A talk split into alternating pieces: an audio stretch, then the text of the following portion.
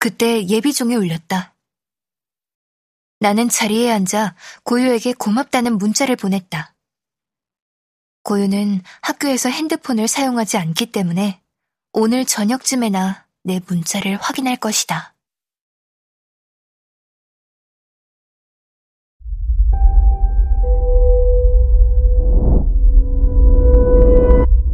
KBS 오디오북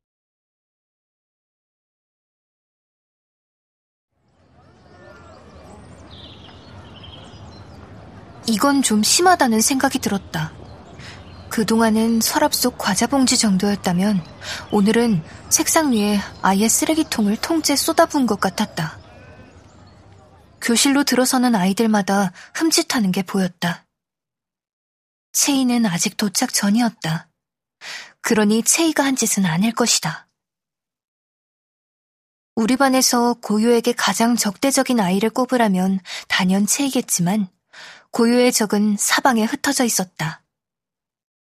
심지어 2학년, 3학년 선배들과 마찰을 일으킨 적도 있었다. 엉망이 된 자신의 책상을 본 고요가 놀란 기색을 감추지 못했다. 그러나 이내 아무렇지도 않은 얼굴로 쓰레기통을 가져오더니 휴지 조각을 하나씩 주워 담았다. 나머지 부스러기들은 빗자루로 깨끗이 쓸어 담았고 마지막으로 물티슈를 꺼내 책상을 닦았다. 오늘 일을 장난이라고 해도 되는 걸까? 이건 명백한 괴롭힘이었다. 아이들은 고유가 먼저 미움받을 행동을 했다고 말한다. 미움받을 행동을 하면 괴롭혀도 괜찮은 걸까?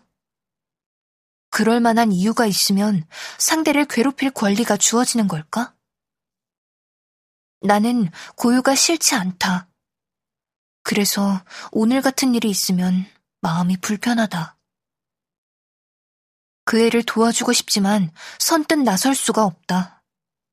그럴 만한 용기도 없고 괜히 다른 아이들의 반감을 살까 걱정스럽기도 하다. 결국 아무것도 하지 못한 채 마음만 더 괴로워졌다. 왜 가만히 있는 걸까? 누구? 은고요? 지아가 버블티에 빨대를 꽂으며 물었다.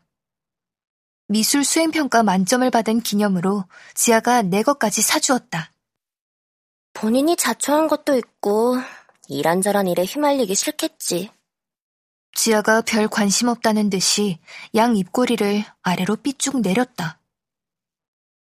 고요 잘못도 있다고 생각해?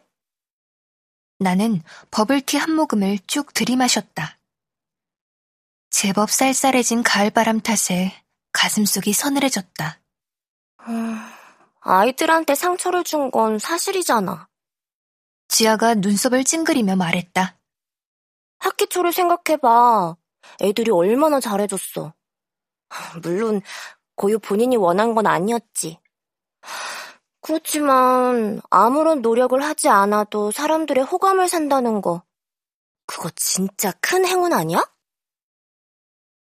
새학기 전날에는 반드시 배가 아프거나 머리가 아팠다. 새로운 교실에 첫 발을 내디디는 것이 고통이었다. 인사를 건넬 만한 얼굴이 보이지 않으면 숨이 턱 막혔다. 벌써 무리를 지은 아이들이 까르르 웃음을 터뜨리기라도 하면 눈앞이 아찔해졌다. 이 모든 것을 고유는 결코 알지 못할 것이다. 에휴, 됐다. 내일 아침은 어쩔 거야? 새벽부터 비 온다고 하던데. 그럼 버스 타야겠지? 나는 회색 하늘을 멀뚱히 올려다 보았다. 알았어. 나는 우리 아파트 앞에서 탈게. 지아가 손을 흔들며 건널목을 건너갔다.